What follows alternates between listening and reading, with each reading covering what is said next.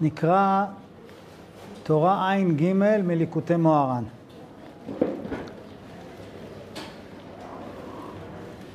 רבנו כותב כך: מי שרוצה לזכות לתשובה, יהיה רגיל באמירת תהילים. אם לא שומעים אותי בסוף, אז תתקרבו לפה, יש פה עוד מקום.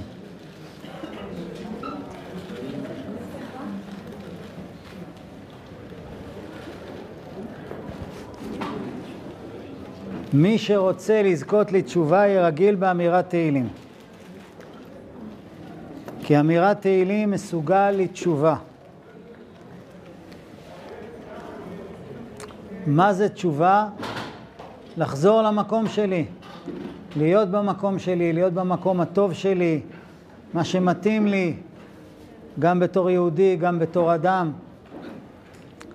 אז רבנו אומר, יש עצה, עצה מאוד פשוטה, להיות רגיל באמירת תהילים. מה זה נקרא רגיל?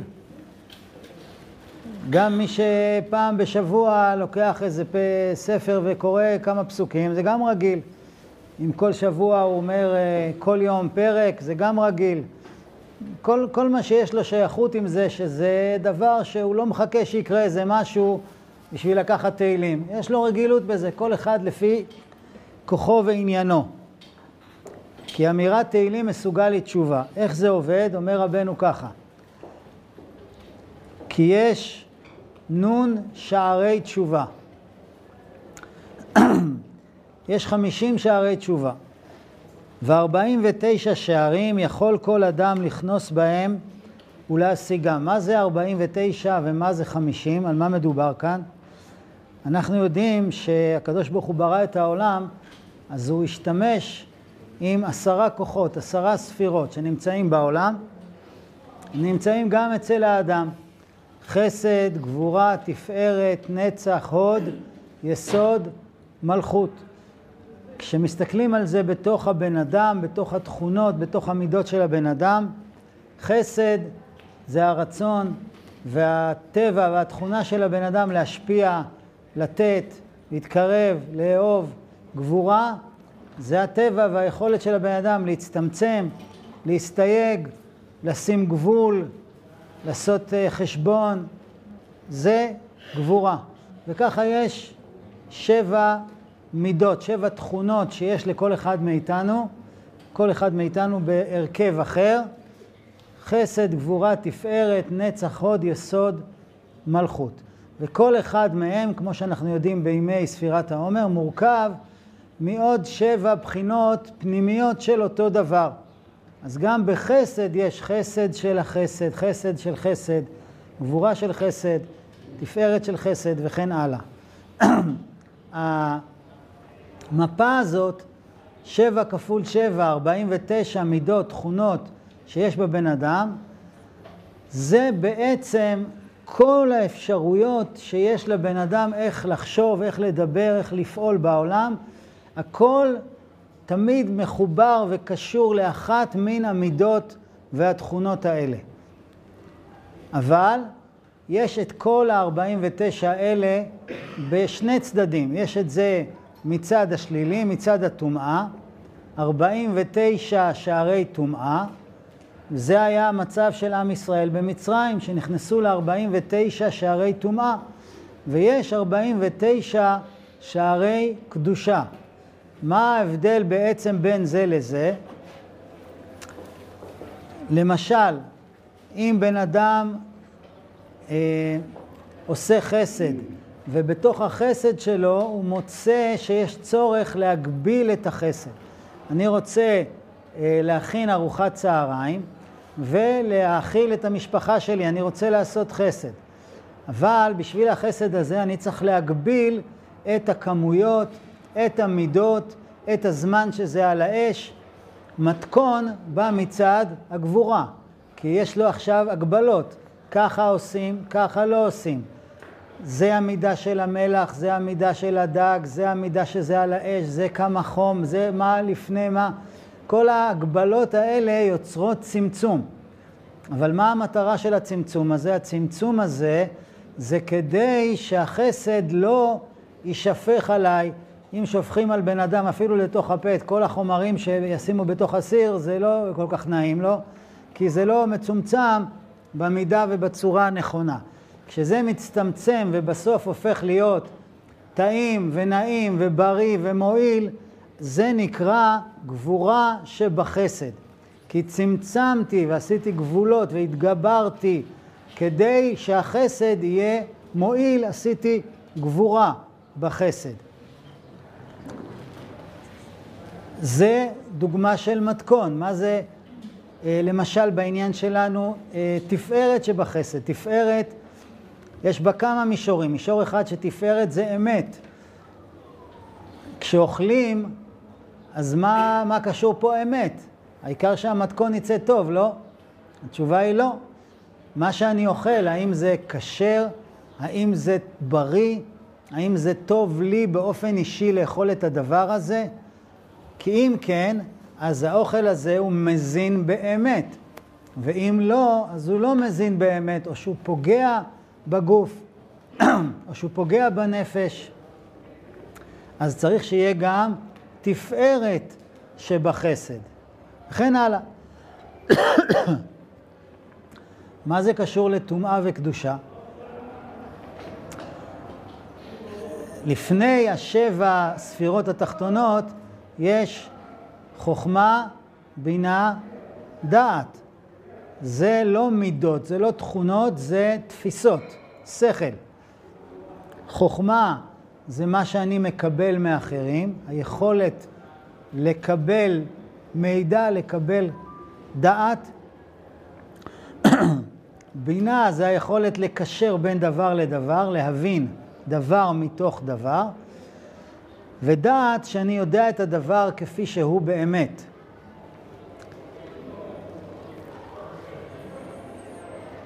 כשבן אדם עושה משהו עם התכונות שלו, חסד, גבורה, תפארת וכולי, בשביל מה הוא עושה את זה? בשביל מה הוא עושה את מה שהוא עושה? מה הכוונה שלו? על מה הוא חושב? מה הוא רוצה כשהוא אוכל? זה קשור לחוכמה, בינה, דעת, שבאות לפני חסד, גבורה, תפארת וכולי. כשאתה אוכל, למה אתה מתכוון? מה זאת אומרת למה אני מתכוון? אני רעב. בסדר גמור, אז אתה מתכוון להשביע את הרעבון שלך, בסדר גמור. אז למה אתה אוכל כפול ממה שאתה צריך? אז אולי החצי הראשון היה כדי להשביע את התיאבון שלך, החצי השני הוא כדי להפיג את העצבים שלך. וכדי להרגיע את עצמך ולנחם את עצמך. למה אתה אוכל כשר? כי אתה מאמין שיהודי צריך לאכול כשר, והדבר הזה יעשה איתו, יביא לו תועלת, ואם הוא חלילה אוכל לא כשר זה יכול לגרום לו נזק. ויכול להיות שאתה אוכל וחושב על זה שכל מה שמעניין אותך זה רק באמת שיהיה טעים, או שאתה חושב, אני אוכל כדי לחזק את הגוף שלי לצורך עבודת הבורא. יש צדיקים שיש להם יכולת לכוון כוונות יותר גבוהות. גם אנחנו יכולים לכוון את הכוונות האלה.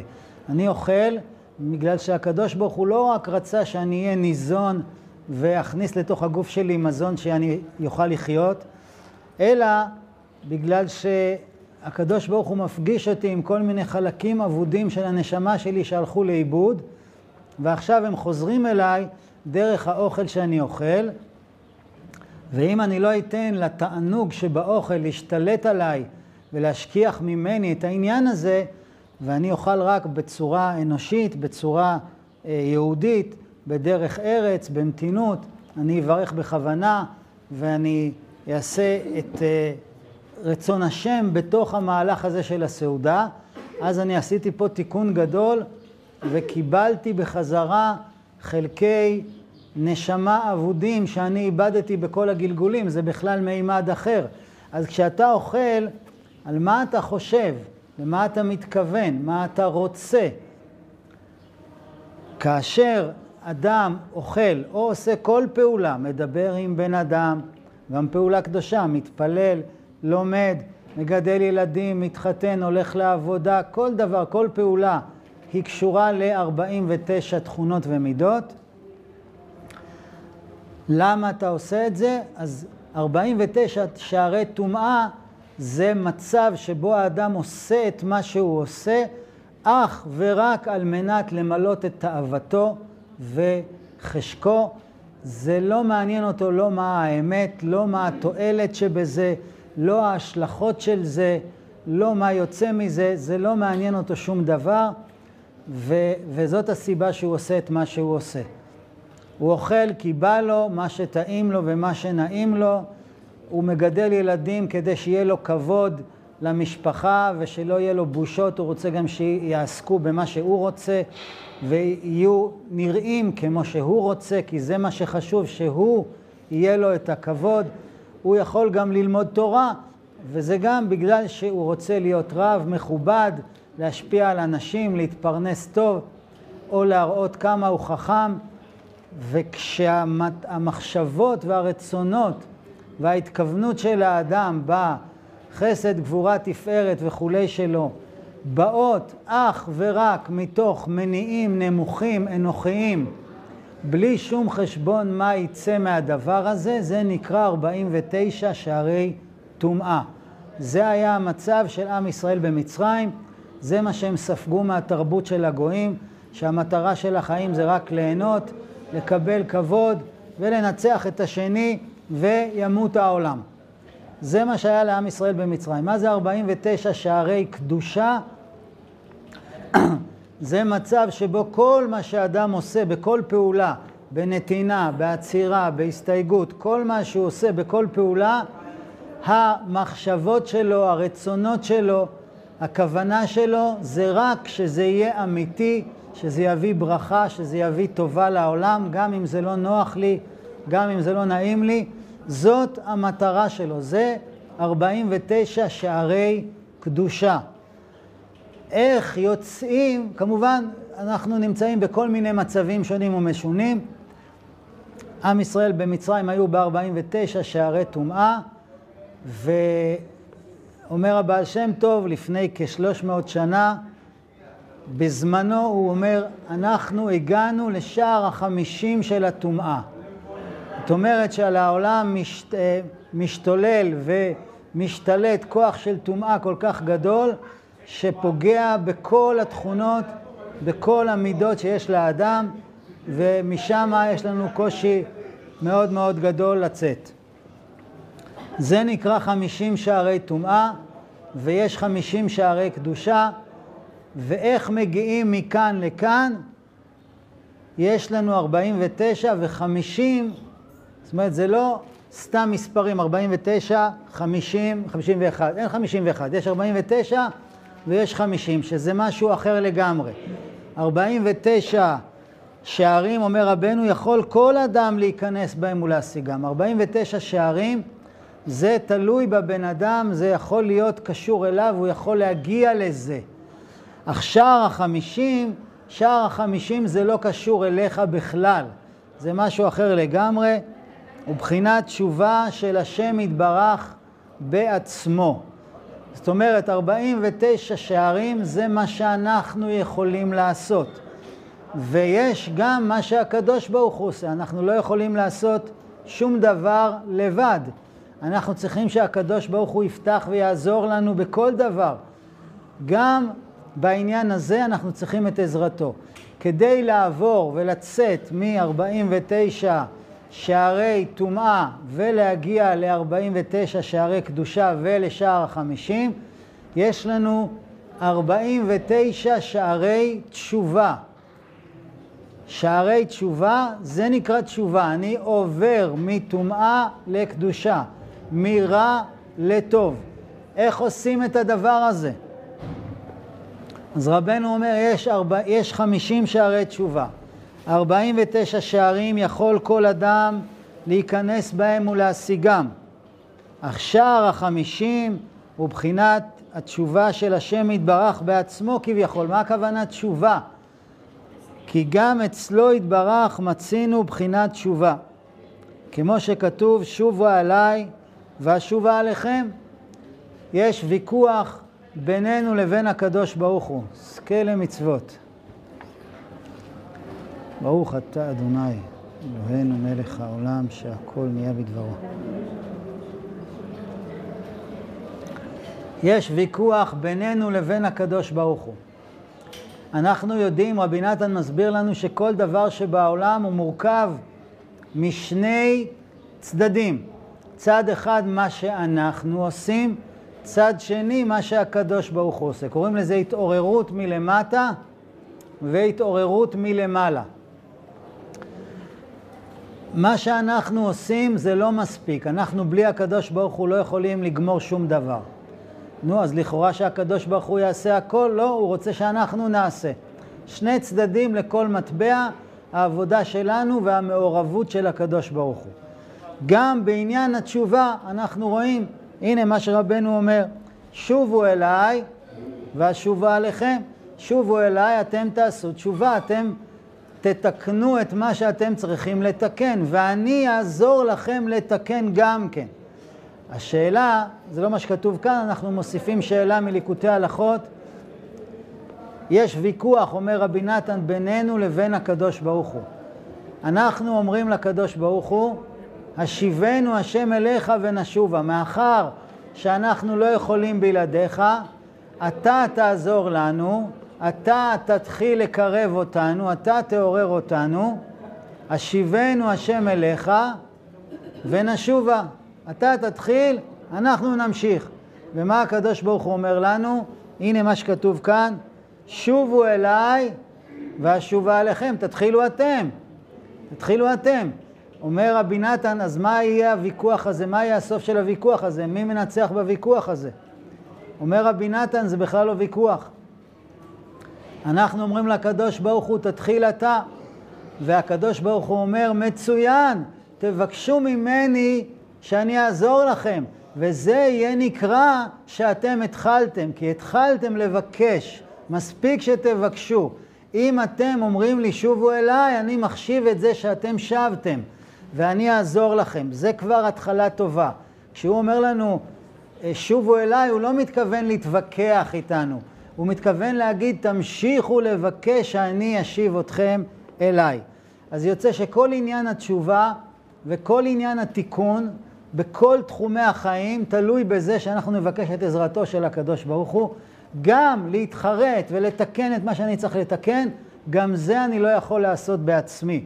זה הגמרא אומרת מפורשות, בכל יום ויום יצרו של אדם מתגבר עליו.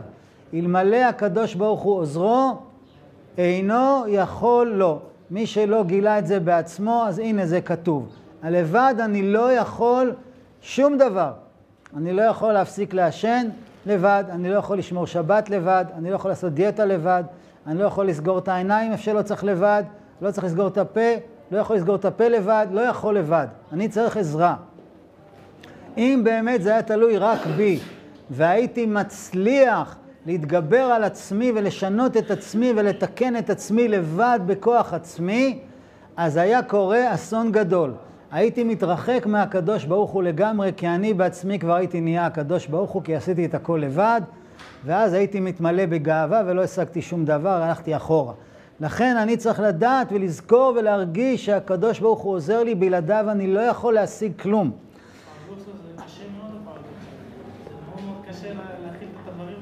למה?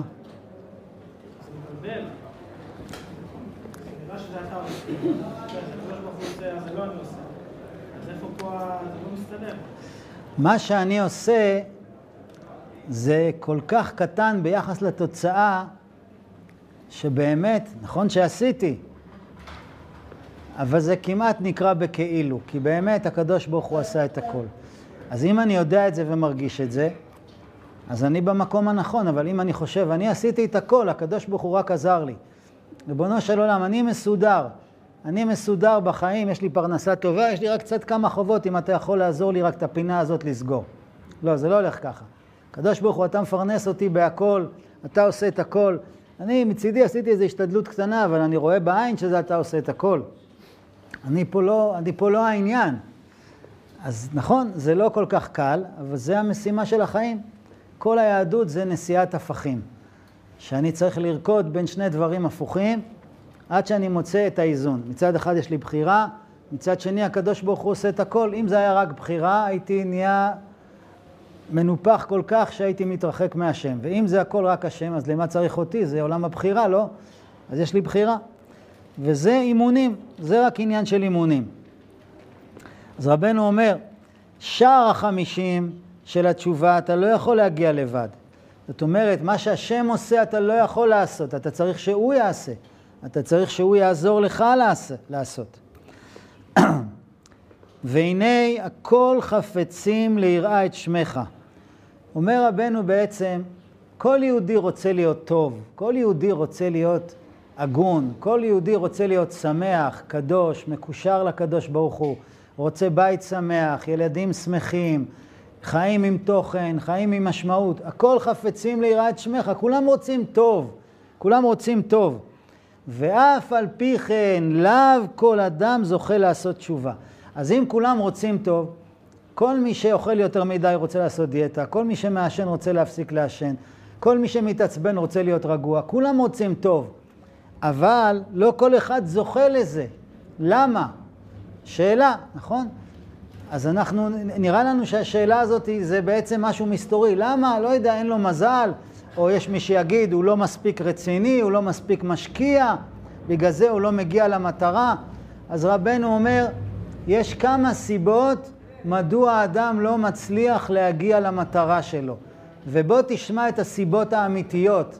מדוע האדם לא מצליח לתקן את עצמו ולהגיע למטרות החיוביות שלו? הרי הוא רוצה דברים טובים, למה הוא לא מצליח? כי יש אחד שאין לו התעוררות כלל לתשובה. זאת אומרת, אני רוצה להיות טוב, אבל אין לי חשק לעשות את הדרך. אני רוצה להפסיק לכעוס, אבל אין לי חשק להתאפק. אני רוצה להיות בריא, אבל אין לי חשק להפסיק לאכול יותר מדי. אני רוצה שלום בית, אבל אין לי חשק לתקשר. זאת אומרת, אין לי חשק לעשות את הפעולות, אין לי חשק. אז מה נעשה את זה בכוח? אין לי חשק, אין לי התעוררות לתשובה, לעשות את, הדבר שצריך לעשות. אין לי חשק לזה. אז בעיה אחת, אומר רבנו, זה חוסר רצון, לא חוסר רצון להיות שם. כל אחד היה רוצה ללכת לישון בלילה ולקום צדיק, בריא, שמח, מאושר, עם כל מה שהוא מאחל לעצמו. כל אחד היה רוצה. בסדר גמור. אבל, אבל רצון כזה בטח יש לכל אחד. אתה רוצה להיות עשיר? אתה רוצה להיות שמח? אתה רוצה להיות צדיק? כן. איפה הכפתור שלוחצים? אין. צריך לעשות עבודה. אז אה, טוב, אין לי חשק. אז זו בעיה אחת. בעיה שנייה, ואפילו מי שיש לו התעוררות לתשובה, יש לי חשק גם לעשות, אני גם מוכן לעשות. בעיה שנייה, יש לי חשק, אבל מה אין לי? אינו זוכה להגיע אל האות והשער של תשובה שייך לו. יש פה חידוש מאוד גדול. כל אחד יש לו את הדרך שלו, המיוחדת להגיע לתיקון שלו. לא כולם צריכים לעשות אותו דבר. אני רוצה ללמוד תורה. טוב, בוא נראה איך כולם לומדים. לא, יש את התורה שלך, ותן חלקנו בתורתך. לעולם ילמד אדם תורה במקום שליבו חפץ. אם אתה תלמד תורה במידה, בכמות, בצורה, בסדר, באופן שמתאים לך, אתה תוכל להתקדם בתורה, לדעת תורה ולקיים תורה. אין איזה סדרה כזאת של תוכניות, תעשה ככה וככה, כולם עושים ככה, אז יהיה לך תורה. לא. אותו דבר שלום בית, אותו דבר כל, כל עניין, כל תחום. לך מתאים דרך מסוימת שזה מתאים לך, לנפש שלך. אז, אז אפילו אם יש לך חשק, יש לי חשק להפסיק לכעוס. שמעתי הרבה סדנאות, ראיתי בהרבה שיעורים, קראתי הרבה ספרים, איך לא לכעוס. לא מצאתי את הדרך שלי להתגבר. לפעמים אתם יודעים, אדם פתאום שומע איזה משהו, קורא איזה משהו, וזה תופס אותו כל כך, הוא אומר, או, הנה, זה בשבילי, ויכול להיות שבקלות זה נפתח לו. אז למה הוא לא מגיע אם הוא רוצה? הוא מוכן גם לעשות עבודה, הוא לא מצא את הדרך שלו להגיע למטרה. זה בעיה שנייה. בעיה ראשונה, אין לי חשק לעשות. בעיה שנייה, אני לא מוצא את הדרך שלי. בעיה גדולה. ואפילו מי שיש לו התעוררות לתשובה, אינו זוכה להגיע אל האות והשער של תשובה שייך לו. זה בעיה שנייה, יותר קשה, לכאורה. ויש בעיה שלישית, זה כבר בעיה שממש, אה, איך אפשר לחשוב לפתור אותה בכלל. ואפילו אם מגיע לשם, יש לי חשק, מצאתי את הכיוון שלי, את הדרך שלי, את העניין שלי, אני יודע מה מתאים לי, יכול להיות שהשער של תשובה סגור. הגעתי לשער, אני רוצה, עשיתי את הדרך, דופק בדלת. סגור. זאת אומרת, תמיד יש מרכיב שאתה חייב עזרה משמיים, אפילו שתעשה את המקסימום שלך, אתה יכול להגיע לקיר. כי זה לא רק אתה עושה פה את מה שצריך לעשות, יש פה עוד חלק. יכול להיות שתגיע למקום שלך, אבל אתה לא יכול להיכנס כי זה סגור. אז יש פה בעיות גדולות, נכון? חוסר רצון, חוסר ידע מה העניין שלי, וחוסר עזרה משמיים לתת לי להיכנס למקום שמתאים לי. בכל דבר, בלמצוא שידוך, בבריאות, בתורה, בכל דבר. אני רוצה. טוב, אז יש לי פה כמה בעיות. ומחמת כל זה אין האדם זוכה לתשובה. אומר רבנו, אלה הם הסיבות שמקיפות את כל בני האדם בעולם. מדוע בן אדם עדיין לא הצליח לתקן את עצמו ולהגיע ליעדים הטובים שיש לו בחיים?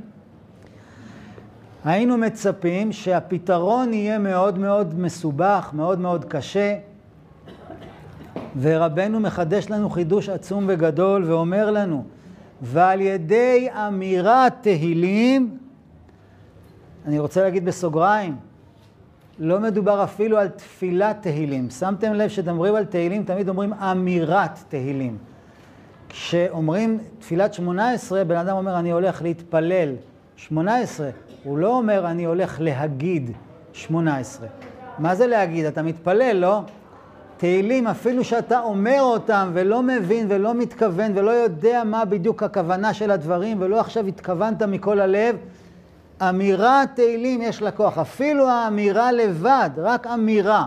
ודאי אם אתה מבין ומתכוון ורוצה זה יותר טוב, אבל אמירה.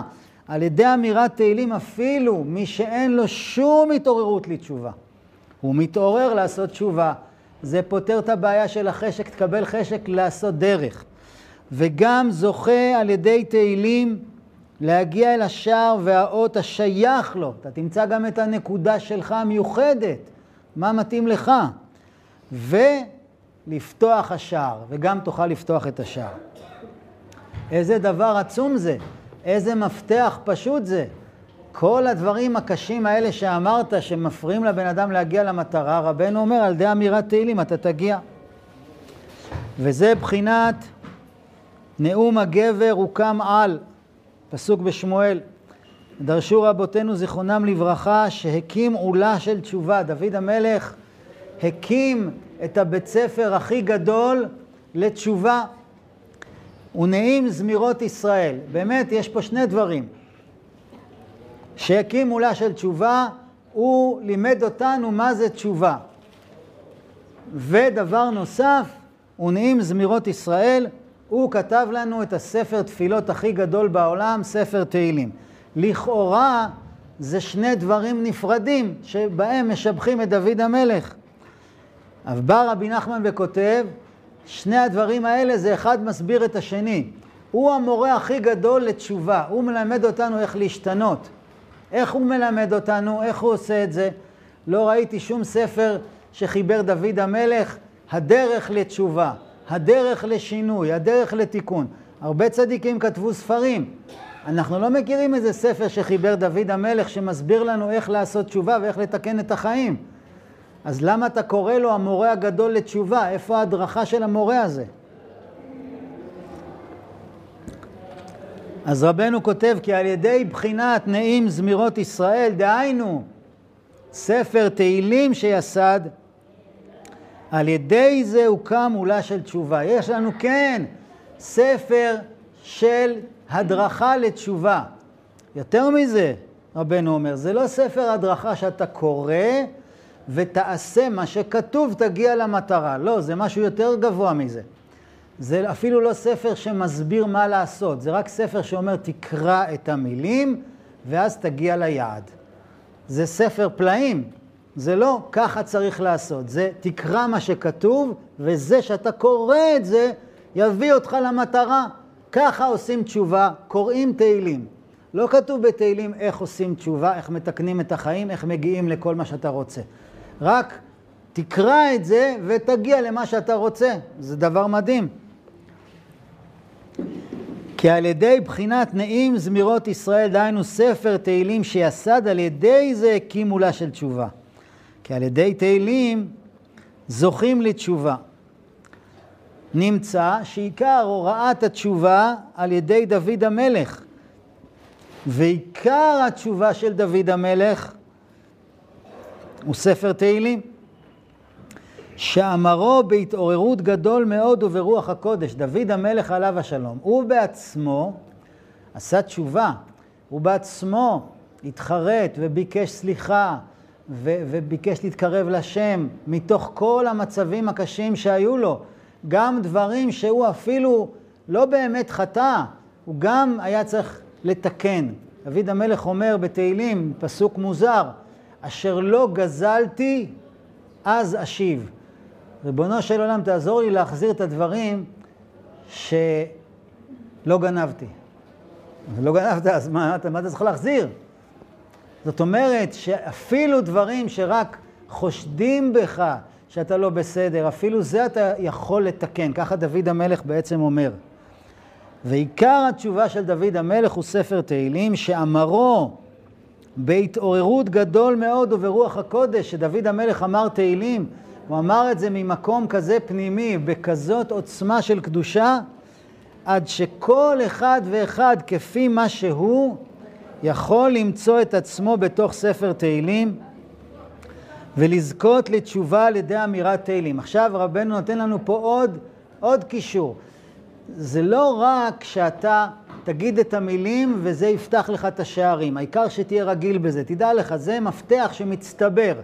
כמה שתמשיך ותמשיך ותמשיך ותמשיך, אתה מתקדם לכל היעדים הטובים שלך. רבנו אומר כאן דבר נוסף, שכל אחד כפי מה שהוא יכול למצוא את עצמו בתוך ספר תהילים. אז עכשיו יש כאן איזושהי, איזושהי התכוונות. אם אתה קורא תהילים, זה לא רק עם כוח מיוחד לפעול על החיים שלך, זה גם ייתן לך לראות בתוך המילים תשובות לשאלות שלך והדרכה פרטית מיוחדת למה שעובר עליך. זה כבר הבטחה חדשה, יש פה משהו חדש. למצוא את עצמו בתוך ספר תהילים.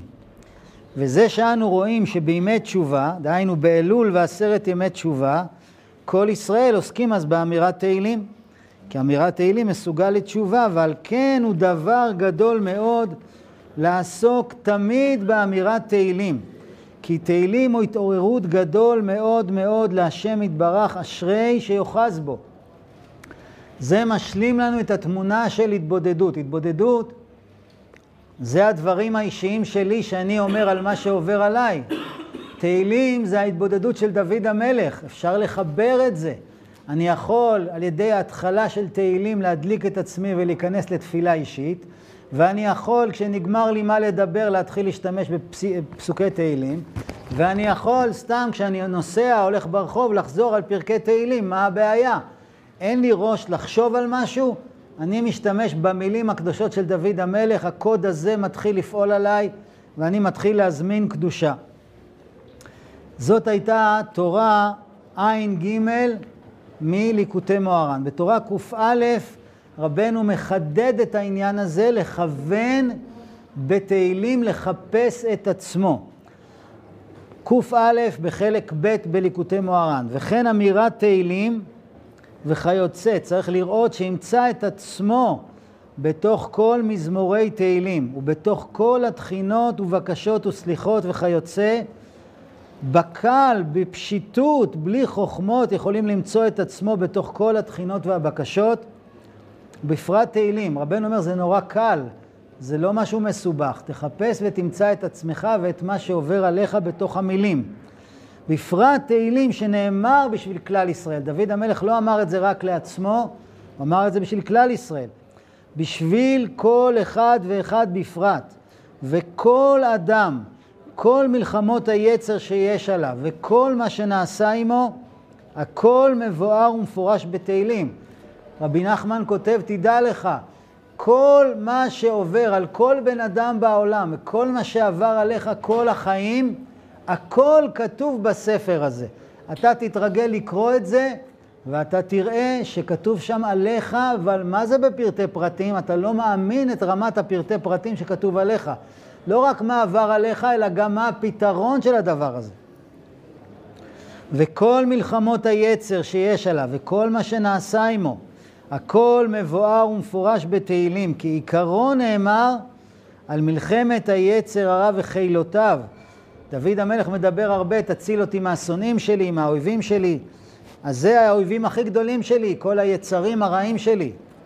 שהם עיקר האויבים והשונאים של האדם שרוצים למונו מדרך החיים ולהורידו לשאול תחתיות חס ושלום. אם לא ישמור עצמו מהם, ורק על עניין מלחמה זאת נתייסד כל ספר תהילים. אמרנו למנצח, יש פה מלחמה, דוד המלך רוצה לנצח. כי עיקר, כלל ושורש ויסוד של כל העצות להתקרב להשם יתברך, זה הולך להיות משפט מדהים. העיקר והיסוד והשורש של כל העצות שיש בעולם איך להתקרב להשם יתברך, הוא רק אמירת תהילים. זה, אומר רבנו, זאת העצה המרכזית, ושאר בקשות ותחינות והתבודדות. וזה והתבודדות, זאת העצה, זאת העצה, אין עצה אחרת. לא הלך, תמשיך, תמשיך, תמשיך, זה אין, אין פטנטים אחרים, זה מה שעובד. תהילים, התבודדות, כותב תפילות, זה מה שעובד. אגב, ראיתי באיזה ספר שהוא כותב שיש שני אנשים שחיברו ספר תפילות שהפכו להיות ספרי תפילה מאוד מפורסמים ומשתמשים בהם הרבה. דוד המלך בתהילים ורבי נתן בליקוטי תפילות. את שניהם רדפו באופן שאי אפשר לתאר ולשער. שניהם היו אנשים נרדפים באופן שלא ייאמן. אז הוא רק אמירת תהילים ושאר תחינות ובקשות, לפרש שיחתו בינו לבין קונו, לבקש מלפניו שיקרבו לעבודתו יתברך, ורק על ידי זה זוכים לנצח המלחמה. איך מנצחים? אם יהיה חזק ואמיץ מאוד, תמיד, להתיר ולהתפלל ולהתחנן לפני השם יתברך, תמיד, יהיה איך שיהיה. אז בוודאי ינצח המלחמה. מבטיחים לי מראש, לא משנה מה.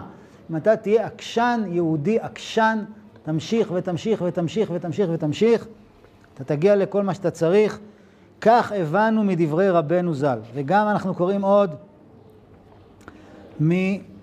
מתורה כ"ה בליקוטי מוהר"ן חלק ב', מעיקר, מעניין אמירת תהילים, שעיקר אמירת תהילים לומר כל מזמורי תהילים על עצמו, למצוא את עצמו בתוך כל מזמור ומזמור. ומישהו שאל את רבנו, איך אני אעשה את זה? פירש לו רבנו ז"ל, כל המלחמות צריך לפרש על עצמו, על מלחמת היצר הרע. ואז הוא שאל את, שאל את רבנו, ואיך אני אפרש את הפסוקים שדוד משבח את עצמו? כמו, שמרה נפשי כי חסיד אני, איך אני אכוון את זה על עצמי? אני לא חושב שאני חסיד. אמר רבנו, גם זה צריך לפרש על עצמו. כי צריכים לדון את עצמו לכף זכות ולמצוא בעצמו איזה זכות ונקודה טובה שבנקודה הזאת הוא חסיד. כן, אני, יש בי חלקים שגם אני צדיק.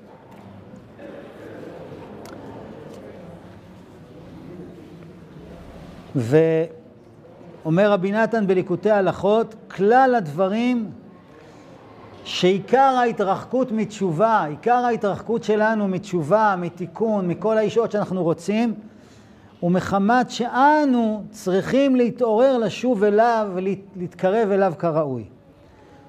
וזה קשה מאוד, אומר רבי נתן, בפרט למי שכבר נתרחק ועשה מה שעשה. אבל כשיודעים ומאמינים בזה, שהשם יתברך בוחר בזה בעצמו, שרצוננו וחפצנו להתקרב אליו, ואין לנו צריכים לעשות דבר כי אם לקחת דברים, אז אין לנו מה להתייאש, בגלל שהשם אומר לנו, קחו עמכם דברים ושובו אל השם. אומרים חז"ל, הקדוש ברוך הוא אומר, מה ביקשתי? רק תדברו איתי, זה כל מה שביקשתי, זה כל העניין. אז אם אני מרגיש שהשם אומר לי, חלילה, אני לא רוצה אותך, אני מרחיק אותך, אני לא שומע אותך, זה לא האמת, זאת רק הרגשה קשה. מה האמת? אני ממשיך, אני ממשיך להגיד למנצח, למנצח, אני מנצח, אני אומר עוד, עוד, עוד, כמה זמן, אני לא מסתכל על הזמן. אני רוצה להיות כמו דוד המלך. אני רוצה להשקיע בתפילה, בהתבודדות, בתהילים. כמובן שצריך גם בזה להיזהר מהיצר שאומר, רק אם אתה תקרא את השמיים, רק אם אתה תקרא את הגרון ותתעלף ותיכנס ללחץ ותגיד 500 פעם כל תהילים, אז יש לך סיכוי. לא, אנחנו מדברים פה על להיות רגיל, תשימו לב ללשון של רבנו, רבנו לא אומר, רק אם תגיד הרבה הרבה תהילים כל יום ותגיד את זה מכל הלב, זה שווה משהו. זה לא מה שרבנו אומר. הלוואי שאני אגיד הרבה ואני אגיד מכל הלב. רבנו אומר, מי שרגיל, כמו שדיברנו על התבודדות, כמו בעניין של תורה, הכוח של היהדות זה התמדה. וכשמדברים על התמדה צריך לדבר על דבר מאוד חשוב שלא כל כך מדברים עליו. אנחנו מבינים בפשטות מה זה התמדה, שבאופן יומיומי אני עושה את זה. אם אני כל יום אומר פרק תהילים, אז אני רגיל באמירת תהילים. אם אני כל יום אומר תהילים של יום, מצוין. אם אני כל יום אומר תיקון הכללי, מצוין. אם אני כל יום מתבודד חמש דקות, נהדר. כל יום לומד שתי הלכות, נהדר. משהו יומיומי, לזה אנחנו קוראים התמדה. אבל זה לא מדויק, כי זה נקרא התמדת הפעולות. אני עושה פעולות בהתמדה. הלוואי שנזכה זה דבר גדול וצריך לשאוף לזה. אז קודם כל זה לא אמור להיות נורא קשה, כי מה שחשוב זה שזה יהיה עוד פעם ועוד פעם. זה לא מכה אחת. אנחנו מכירים את הסיפור על רבי עקיבא שראה את המים, שאבנים שחקו מים, עוד טיפה ועוד טיפה, בסוף נהיה חור באבן. אז אם היה נופל צונאמי על האבן, לא היה קורה לאבן שום דבר. אבל מה שקרה לאבן זה בגלל שיום אחרי יום, אחרי יום אחרי יום, אחרי יום אחרי יום, המשיכו לטפטף על זה מים. אז זה העניין של ההתמדה. מצד שני, יש פה עוד מסר. זה רק טיפה.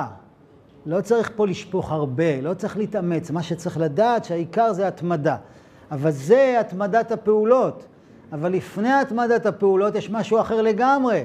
קוראים לזה התמדת הרצון. אני לא מצליח באופן יומיומי לעשות שום דבר. אז מה, אני אבוד? לא. אתה רוצה? כן, אני רוצה. אני פעם, ב... פעם בשנה אני אומר איזה פרק תהילים. אחרי חודשיים אני אומר שני פרקים. עוד עשרים שנה אמרתי עוד פרק. ככה אני בא והולך כזה. זה לא, אתה יודע, זה לא... אני לא מצליח לעשות שום דבר כל יום. כן, אבל אתה ממשיך לרצות ולנסות, לא משנה כמה יש הפסקות באמצע. אבל זה שאתה חוזר ומנסה, מה זה מראה? שאתה מתמיד ברצון. אפילו אם הרצון יורד ועולה ועובר כל מיני, אתה, אתה לא עזבת, לא התייאשת, הכל בסדר. אתה מתמיד ברצון, תקבל מתנה מהקדוש ברוך הוא שאוהב אותך, התמדת הפעולות. והתמדת הפעולות, או להגדיל את, ה, את מה שאני עושה, שיהיה יותר בכמות, יותר באיכות, זה מתנה מהשם. למי השם נותן את המתנות האלה? למי שאומר לו, אני רוצה. אני רוצה ואני מנסה, ואני רוצה ואני מנסה כמה שאני יכול. אומר רבי נתן, כי באמת הכל מאיתו יתברך, ואין השם יתברך חפץ רק הרצון והתעוררות והשתדלות אחר האמת, כי בלי שום התעוררות אי אפשר. השם אומר, אני רוצה לראות שאתה רוצה ומנסה. זה נקרא השתדלות, זה פירוש המילה השתדלות. אני משתדל, אני לא משתולל ומסתער, כי אז אני מנסה רק להוכיח כמה אני גדול וצדיק, וזאת לא הנקודה, זה לא העניין. בחלום של יעקב אבינו, יעקב אבינו אומר שהוא רואה סולם, סולם מוצב ארצה וראשו מגיע השמיימה, והנה מלאכי אלוקים עולים ויורדים בו. אומר רבי נתן, חידוש גדול, מה זה מלאכי אלוקים עולים? מה זה הכוחות הקדושים שעולים למעלה? זה ההתעוררות שלנו. זה המלאכים שנבראו מההתעוררות, מהרצון, מההשתדלות, מהניסיון שלי. זה מלאכי אלוקים עולים. אומר רבי נתן, התוצאה של העולים זה שבאים גם יורדים, שזה התעוררות מלמעלה. תביא התעוררות מלמטה, מלאכי אלוקים עולים, תקבל חזרה, מלאכי אלוקים יורדים. זה העבודה שלנו, וזה מצטבר. וזה מביא את השפע. עכשיו תסתכלו רגע בדף שלכם,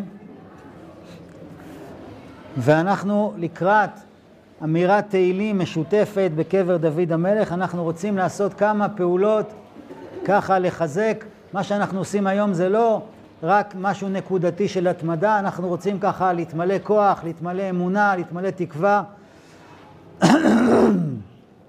דבר ראשון, אנחנו עכשיו נגיד ביחד פסוק. זה לא בדיוק פסוק, זה פסוק בנביא שרבי נתן שינה את הניסוח שלו והוסיף לו משפט אחר.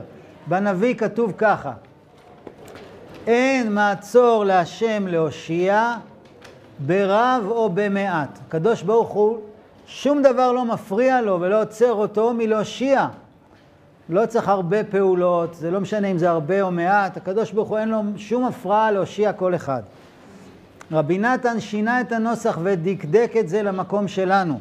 אין מעצור להשם להושיע, גם אותי בעת הזאת.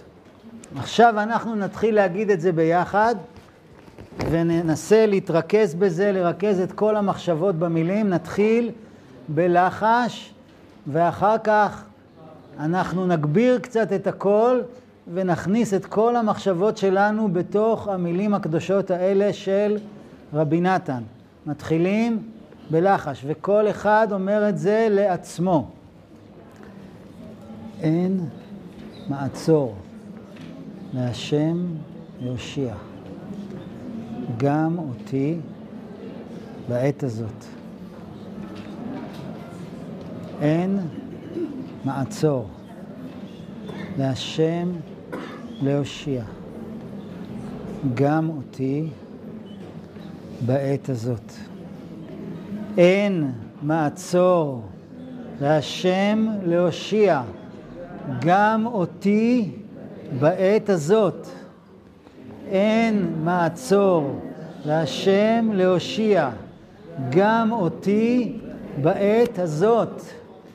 אין מעצור להשם להושיע, גם אותי בעת הזאת. אין מעצור להשם להושיע, גם אותי בעת הזאת. אין מעצור להשם להושיע, גם אותי בעת הזאת. אנחנו מוחאים כפיים חמש דקות להמתקת הדינים.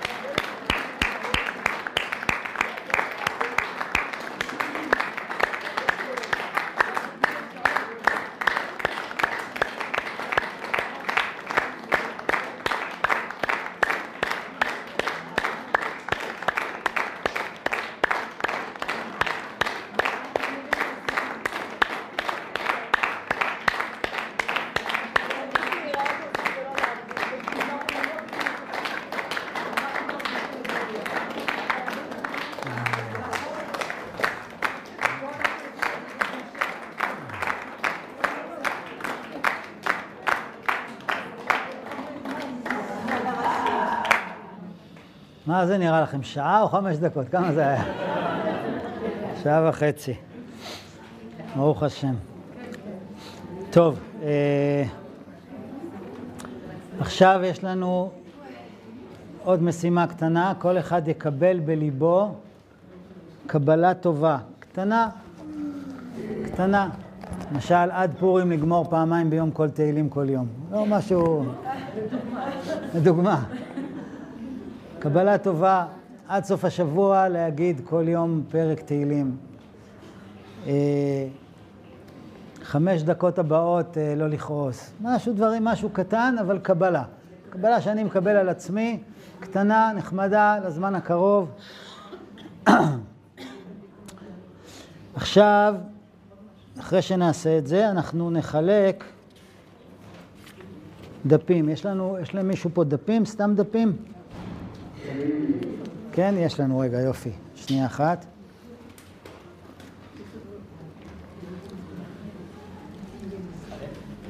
אה, תחתוך את זה לחתיכות קטנות. ממש קטנות. אנחנו מחלקים עכשיו פתקים לכל אחד, וכל אחד ירשום על הפתק שני דברים. אחד, את שמו ושם אמו, כפי שנהוג להתפלל. שם ושם האימא. בסדר? זה דבר אחד.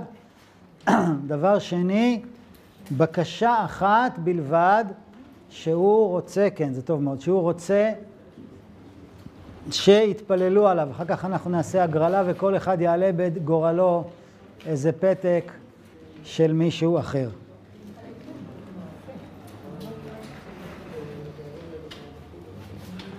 אז בינתיים אנחנו רק רושמים את זה. הנה, יש פה פתקים שמחלקים.